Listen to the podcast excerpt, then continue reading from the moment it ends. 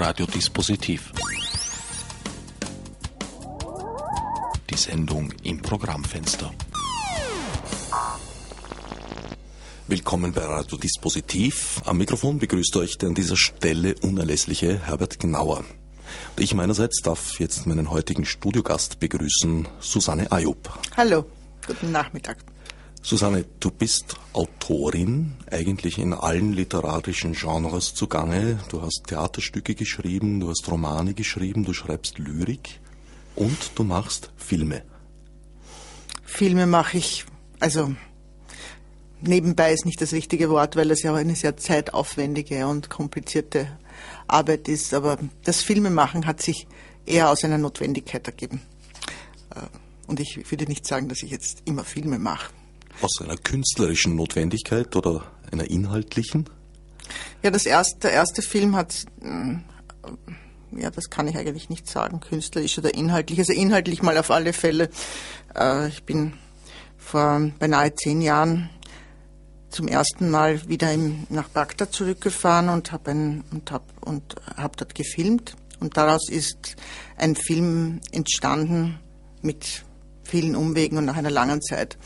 Und ähm, diese Aufgabe war zwar sehr anstrengend, aber auch so ganz besonders für mich in meiner Arbeit, dass ich mir dann einmal eine Kamera gekauft habe und dann auch selbst ein bisschen gefilmt habe. Und so kam es, und das war wirklich Zufall, zum zweiten Filmprojekt, aus dem sich dann das dritte ergeben hat. Vielleicht zum ersten noch dazu, äh, zurück nach Bagdad. Es war eine ganz persönliche Spurensuche. Du bist in Bagdad geboren und hast dort deine ersten Lebensjahre auch verbracht. Ja, so ist es. Ich bin dann mit sechs Jahren aber schon mit meiner Mutter nach Österreich gekommen und habe, äh, solange mein Vater gelebt hat, hat habe ich noch Kontakt gehabt mit meiner irakischen Familie und dann über viele Jahre nicht. Und so war das wirklich eine Spurensuche und ein Weg in die Vergangenheit oder ein Versuch in die Vergangenheit zu gehen, weil das ja unmöglich ist. Und äh, ich habe es dann Wiedersehen mit einer Erinnerung genannt und es ist auch fragmentarisch geblieben und so heißt es auch Bagdad-Fragment. Also der erste Versuch, Geschichte eigentlich aufzuarbeiten mit Hilfe einer Kamera. Ja, genau. Die Kamera habe, habe allerdings nicht ich geführt. Ich bin mit einem jungen Kameramann dort gewesen, äh, einem ganz unerfahrenen. Erfahrene habe ich nicht gefunden, die haben das alle abgelehnt. Und aus dieser unserer beiderseitigen Unerfahrenheit mit, mit, mit Filmarbeit hat sich ein, ja, hat, das hat es erst überhaupt möglich gemacht, weil es war ja gar nichts möglich dort. Es war verboten, sich zu bewegen frei, es war verboten eben zu filmen. Wir haben es einfach trotzdem gemacht und waren in ganz schön unangenehmen Situationen auch. Wobei man vielleicht dazu sagen sollte, dass das noch zu Zeiten Saddam Husseins war. Ja, genau. Es war also die, äh, das Klima in einer Diktatur. Es war aber trotzdem, muss ich sagen, wesentlich ruhiger und ungefährlicher, als es heute wäre. Heute, also ich bin ja seitdem nicht mehr hingefahren, weil seit der amerikanischen Invasion äh, ist es ja ein Land, das das zu bereisen wirklich lebensgefährlich ist. Und es ist eher schlimmer geworden in den, ja, je länger dann der Krieg vorbei war, der eigentliche Krieg. Auch dein zweiter Film ist eine Auseinandersetzung mit Geschichte und ebenfalls mit einer Diktatur und dem Leben in dieser Diktatur. Ja, also der, dieser Film heißt Mein Mauthausen und da war ich eben mit der eigenen Kamera, äh, würde ich sagen, fast zufällig unterwegs. Ich bin in der, ich habe die Gedenkstätte besucht, die Gedenkstätte äh, in Mauthausen, im ehemaligen Konzentrationslager und habe dann eigentlich nur gefilmt, weil äh, ich das so schwer aushalten konnte. Es war die Eröffnung einer Ausstellung, die die Kunst in Mauthausen äh, hieß und ich habe überhaupt nicht gedacht daran, dass das jetzt ein Film werden könnte. Die Kamera war eher so, um Distanz zu schaffen zwischen mir und dem, was ich da sehe und es irgendwie zu verarbeiten und einzuordnen. Und erst später habe ich im Katalog zu dieser Ausstellung Kunst in Mauthausen ein, ein Gedicht gefunden von Jean Carroll und dann habe ich gewusst, dass ich einen Film machen werde. Jean Carroll ist ein französischer Dichter gewesen, er ist sehr alt geworden, er ist 2005 erst gestorben. Er war als äh, war, war äh, Widerstandskämpfer, war bei der Resistance und ist nach Mauthausen verschleppt worden und hat im Steinbruch in Gusen gearbeitet und hätte das vermutlich nicht überlebt. Es gab aber in, in Gusen einen Priester, Papa Gruber, der vielen und auch ihm das Leben gerettet hat, indem er eine Arbeit in der Werkstatt verschafft hat. Und dort hat äh, Carol, der vorher schon Schriftsteller war, geschrieben, ein, einen, ein, man kann sagen, einen Gedichtzyklus. Er hat es zwar nicht so genannt, er hat, es, er hat diese, diese Schriften, die dort entstanden sind, dann nie mehr angesehen, bis ganz kurz vor seinem Tod, einige Jahre vorher. Äh, und dann hat er es auch nicht angesehen, sondern dann sind sie publiziert worden äh, als ein, eine Gedichtsammlung Alert aux Ombres, Ruf der Schatten auf Deutsch es gibt sie nicht auf Deutsch, die Gedichte sind ähm, meine Versuche, eine Publikation zustande zu bringen, die sind auch gescheitert, wohl einiges davon Heinz Schwarzinger übersetzt hat, der auch im Film spricht, er spricht dieses Gedicht. Also es ist sozusagen ein, ein Film, mm, eine Art von Gedenken, würde ich sagen. Bilder des ehemaligen Konzentrationslagers, auch Bilder der Ausstellung und äh, dazu montiert Textteile aus diesem, aus diesem Gedicht. Das heißt, das Gedicht heißt L'Ange de Midi, der Mittagsengel. Und es hat, finde ich, etwas, ja, es hat für mich eben gepasst. Der Film ist 15 Minuten lang und ist schon vor einigen Jahren entstanden, aber wird jetzt eben auch wieder aufgeführt zusammen mit meinem neuen Film. 2008, glaube ich, hast du ihn herausgebracht, wenn ich nicht irre. Äh, ich habe den Film selbstverständlich gesehen. Mir kommt er sehr poetisch vor. Auf der einen Seite, aber auf der anderen Seite äh, steht auch ein dokumentarisches Element, weil der Film eben nicht mit Stativ gedreht ist, auch nicht auf einem professionellen Format gedreht, sondern mit einer Consumer-Videokamera und alles aus der Hand gedreht. Das macht einen sehr persönlichen Eindruck auf der einen Seite, auch einen sehr dokumentarischen, also dokumentarfilmhaften Eindruck auf mich und sind aber sehr auf der anderen Seite doch Bilder, die fast komponiert erscheinen und unterlegt eben mit dem Gedicht von Carol. Ja. Ja, also ähm, ich habe einmal schon mit Stativ gearbeitet. Ganz am Ende des Jahres war ich dann noch einmal dort, äh, weil sehr vieles, was ich da beim ersten Mal gedreht habe, äh, war im fast in absoluter Dunkelheit schon, also nur so ganz wenig Licht. Und mir hat das zwar sehr gut gefallen. Äh, das kam mir besonders poetisch vor, aber ab und zu sollte man auch was sehen. Also ich meine, es gibt natürlich schon Innenaufnahmen. Es ist ja eine Ausstellung und wie so eine Ausstellung abläuft und was man, was die Menschen da tun in diesem Ambiente, das ist ja auch ein, ein ja, das ist natürlich auch eine Dokumentation. Ähm, aber ähm, die Musik spielt auch eine große Rolle. Johannes wohlgenannt Zinke hat ein, ein Klavierstück, äh, das dauert knapp fünf Minuten und ja, es wird nicht auf einmal, aber eigentlich zur Gänze, am Anfang und am Ende ein Teil. Und das, das äh, ist ein sehr wichtiges Element. Weil der Mittagsengel ist ja keine reale Figur. Und diese Handkamera, diese mh, mm, teilweise ungeschickte oder auch fahrige, ungeschickt würde ich gar nicht sagen. Es war ja auch beabsichtigt, dass ich im Gehen da Film, filme. Das gehört irgendwie zu diesem Gedicht dazu, als ob es, ja, als, als ob ich es schon gekannt hätte, als ich da gefilmt habe.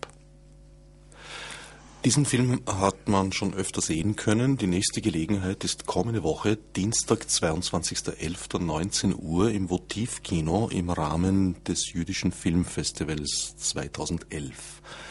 Und zwar als Vorfilm für den zweiten Mauthausen-Film, den du 2010 herausgebracht hast also fertiggestellt. Ich glaube, es ist die Uraufführung sogar. Ja, es ist die Uraufführung.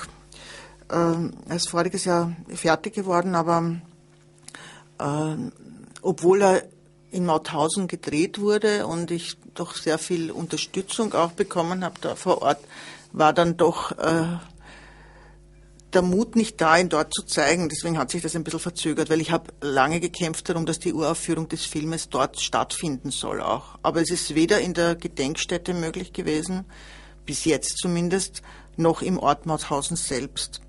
Und gekommen ist es dazu, weil ich, ich äh, erst als ich das Mein Mauthausen gemacht habe, also den Film über das Gedicht von Jean Carroll, ist mir ähm, erst zu Bewusstsein gekommen, in was für einer lieblichen Landschaft, die sich, sich diese sich dieser Schreckensort befindet. Und auch der Ort Mauthausen mit seiner barocken Architektur und seiner Lage an der Donau ist ja auch besonders schön. Und es, das, hat, das ist etwas, was mir so einen äh, Schock fast versetzt hat, dass es wie, wie, wie, wie ist das für die Leute? Weil es gibt ja andere Orte an der Donau, die ebenso hübsch sind und von äh, vielen Touristen besucht werden. Und in Mauthausen ist das natürlich alles vollständig anders. Es gibt zwar Tourismus, zwar sehr viel Tourismus sogar, aber es ist eben dieser, diese Art von Tourismus, die Busse, die kommen und dann gleich rauffahren zur Gedenkstätte und dann wieder runter und wieder,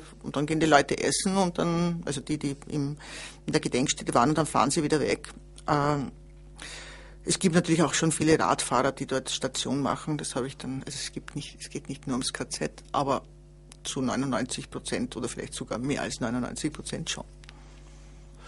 Das mit dem Widerspruch zur Landschaft, das habe ich auch so empfunden. Ich war zuletzt mit meiner Tochter dort vor ein paar Jahren und das war ein wunderschöner Tag und diese Hügellandschaft um das KZ herum ist mir da auch sehr eingefahren und ich habe mir gedacht, das muss überhaupt das Schlimmste gewesen sein, dort eingesperrt zu sein und am Weg zum Steinbruch zum Beispiel eben diesem Anblick ausgesetzt zu sein, dieser wirklich schönen, man kann sagen, idyllischen Bilderbuchlandschaft.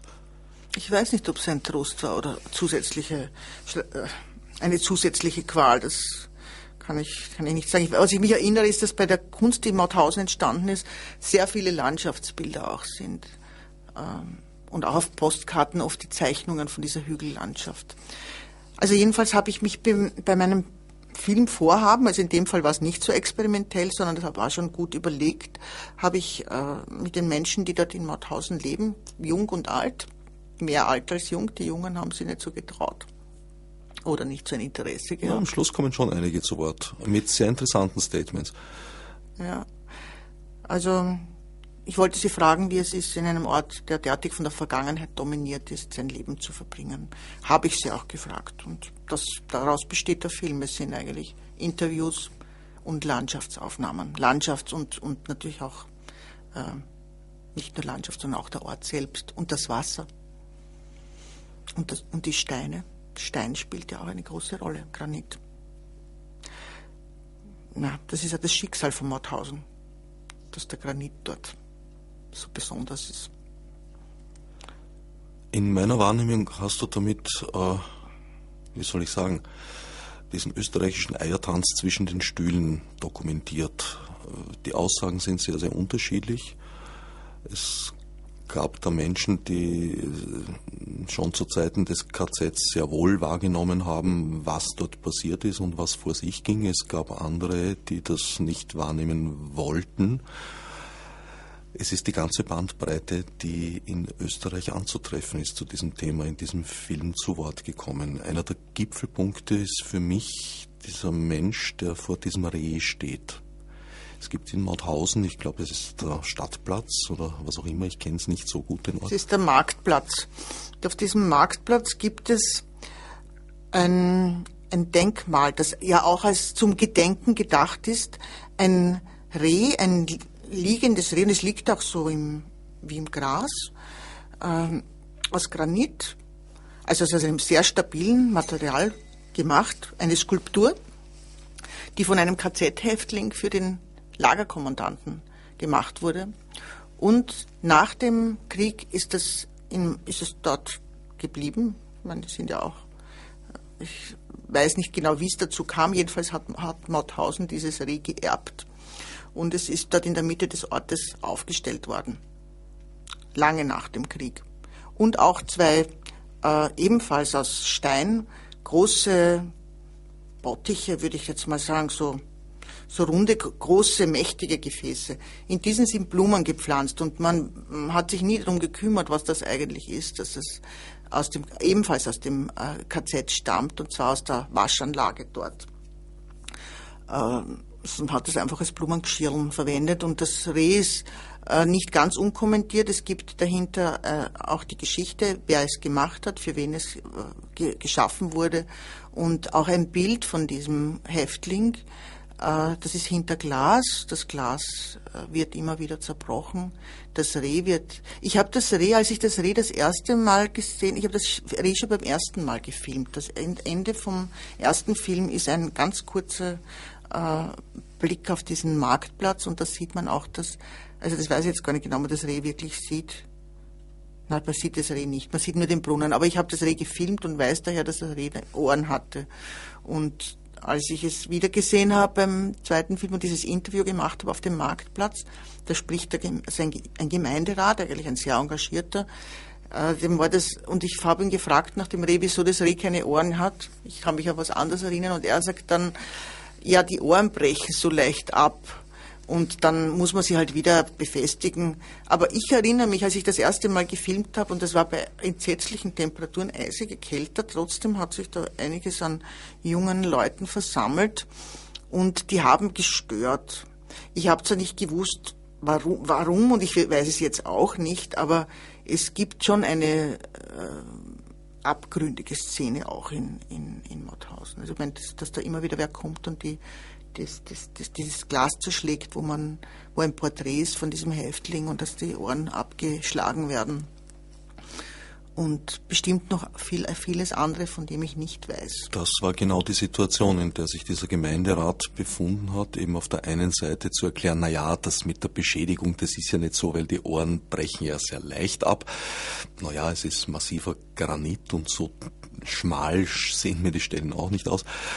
Äh, also versucht hat, das irgendwo ein bisschen zu relativieren, auch gemeint hat, ja, also dass diese Waschtröge aus dem KZ da jetzt als Blumentröge Verwendung fänden, in meinen Augen eigentlich ein Missbrauch, wenn es unkommentiert passiert.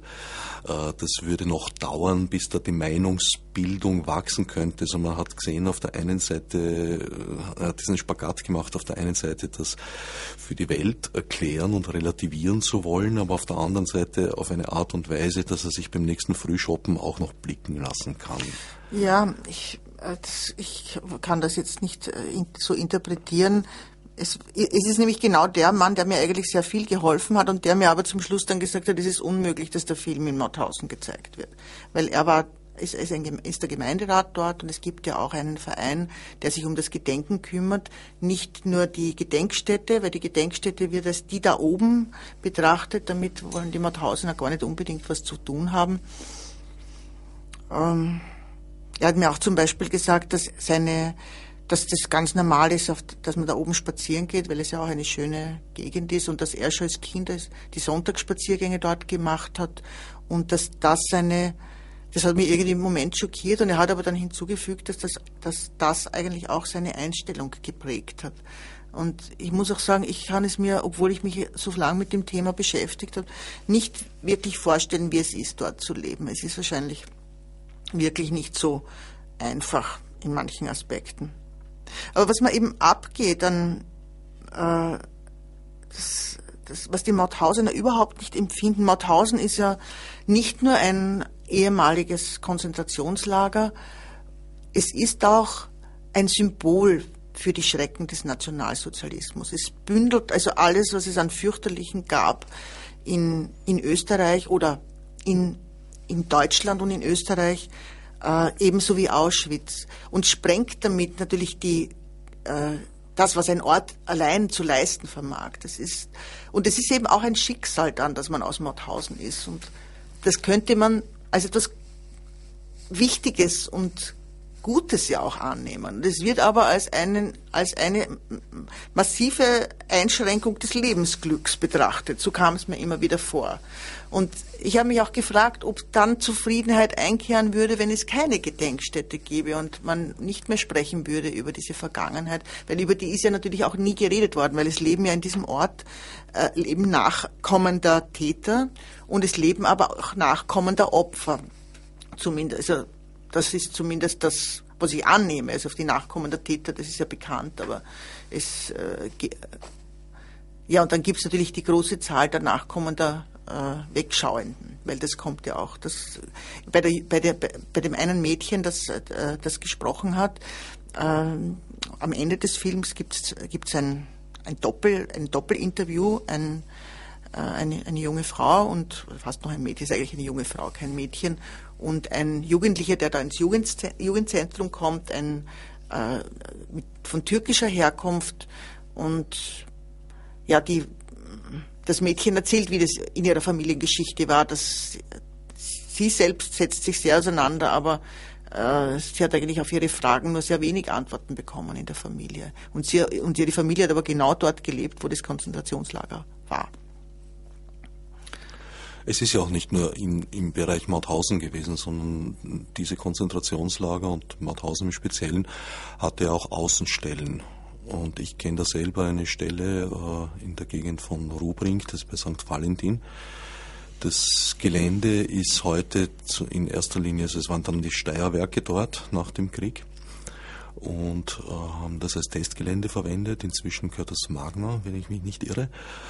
Äh, und da gibt es einen frei zugänglichen Teil noch, wo man halt einem Bunker begegnet, auf der einen Seite und auf der anderen Seite auch so seltsamen Betonwannen, sehr tiefen, die man sich nicht recht erklären kann, bis man dann eben in, in Mauthausen bin ich einem Film begegnet, wo man sie in der Funktion gesehen hat. Dort wurden nach Testfahrten die Panzer abgewaschen und das war Aufgabe von den Häftlingen und dabei sind mhm. sehr viele umgekommen. Das war eine sehr gefürchtete Tätigkeit. Das steht dort alles im Wald herum und macht eine ganz eigenartige Atmosphäre. Also ich habe mich vor diesem Ort immer ein bisschen gefurchten, mhm. noch bevor ich wusste, was dort eigentlich war.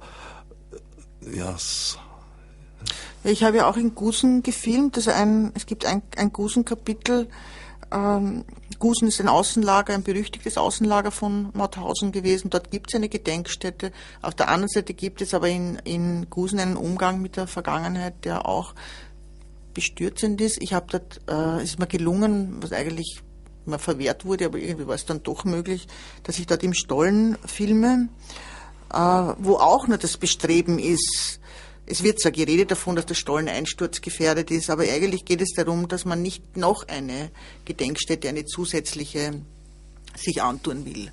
Und ja, und so ist es halt irgendwie immer, immer wieder. Da wird, wenn ich das richtig verstanden habe, gerade heftig gebaut. Aber der Bauleiter hat gemeint, dass etwa 20 Prozent dieses Stollensystems erhalten werden also konserviert und dann können sich spätere Generationen überlegen, was sie damit machen oder auch nicht. Ja, genau. Also sie werden konserviert. Es ist ke keineswegs sicher, dass es eine Gedenkstätte geben soll. Also und wenn es nach dem Willen gegangen wäre, äh, äh, der Besitzer äh, dieses dieses dieses Teils da von Gusen dann oder Langenstein, äh, dann würde es das überhaupt nicht mehr geben. Dann wäre das alles also längst ver verschwunden. Äh, weil es ist ja immer wieder behauptet worden, dass es so gefährlich sei, auch für die Bauern, dass das einbrechen könnte. Und es gibt sogar irgendein ein Märchen, dass einer mal beim, mit dem gesamten Traktor verschwunden ist in der Tiefe. Und ja, also dazu, das muss man sich jetzt wirklich ansehen, das ist jetzt gar nicht so, das, im Film gibt's, von mir gibt es ja sowieso keinen Kommentar. Ich habe eigentlich das mir angehört, was mir die Leute sagen und habe sie auch nicht äh, manipuliert. Jeder hat viel Zeit bekommen, seine Meinung, seine Haltung auszudrücken. Das war mir auch ein Anliegen, weil über Gusen habe ich ja schon sehr extreme Reportagen gesehen und ich würde also nicht irgendwelchen Extremrechten ein, ein Forum bieten. Äh, das fände ich ganz uninteressant. Das weiß man eh, dass die gibt und dass dort ins Wirtshaus gehen und dann halt krakehlen. Nicht, dass, sie, dass ich sie nicht für gefährlich halte, aber und, und es ist bestürzend, wie viele es gibt von dieser Sorte. Aber ich hätte nicht einen Film über die machen wollen. Nein, die kommen direkt auch nicht vor. Wenn auch die Haltungen, die, auf denen sie aufbauen, vorkommen. Es kommt halt die ganze Bandbreite vor. Es gibt auch die Positivbeispiele von Menschen, die damals bereits eine kritische Haltung gehabt haben. Erzählen sie zumindest heute. Aber ich habe es ihnen geglaubt. Ja, also ich soll sich, es ist, es ist immer auch äh, schon meine Absicht, dass der Film äh, jetzt nicht zeigt mit dem Finger auf die Mauthausener, wie sie schlecht mit ihrer Vergangenheit umgehen, sondern mh, mm, ja, alle möglichen Aspekte von einem Leben in einem solchen Ort werden, werden dargestellt. Es gibt natürlich schon etwas, einen, einen Punkt im Film, also das Ende vom Film, da war ich schon. Also, also umrahmt wird der ganze Film ja von einem kleinen Festival, das dort jeden, jedes Jahr stattfindet. Und das heißt Kulturbaustelle Mauthausen. Und ja, sieht man alle möglichen Musikszenen mit Kindern und ein bisschen netter Alltag. Sind wir schon am Ende? Noch nicht ganz, oder? Na fast. Naja, fast. Hätte das jetzt ein bisschen dezenter. ja, aber wenn, wenn, bevor ich mich da verbreite. Also nein, ich muss ja auch den Inhalt gar nicht erzählen. Äh, es gibt ein, ein, heit, ein eher heiteres Festival, das den Film umrahmt und es gibt einen Faschingsumzug am Ende, der doch erstaunliche Bilder von Mauthausen auch zeigt. Das wollen wir jetzt gar nicht verraten. Ich finde das auch den makabren Abschluss und Höhepunkt des Films, den traurigen. Damit sind wir jetzt tatsächlich am Ende der Sendezeit fast angelangt. Ich kann nur empfehlen, Dienstag, 22.11., also kommender Dienstag, 19 Uhr im Votivkino im Rahmen des Jüdischen Filmfestivals 2011. Es war einmal in Mauthausen und als Vorfilm Mai in Mauthausen, der Kurzfilm. Ja, bleibt mir nur noch übrig, mich für deinen Besuch im Studio zu bedanken. Auf Wiedersehen. Ich hoffe, wir sehen uns wieder mal. Und vor allem werden wir uns hören. Wir sind ja ein Radio. Stimmt. Als Margot mit Murnesi. Fichte subsidiar.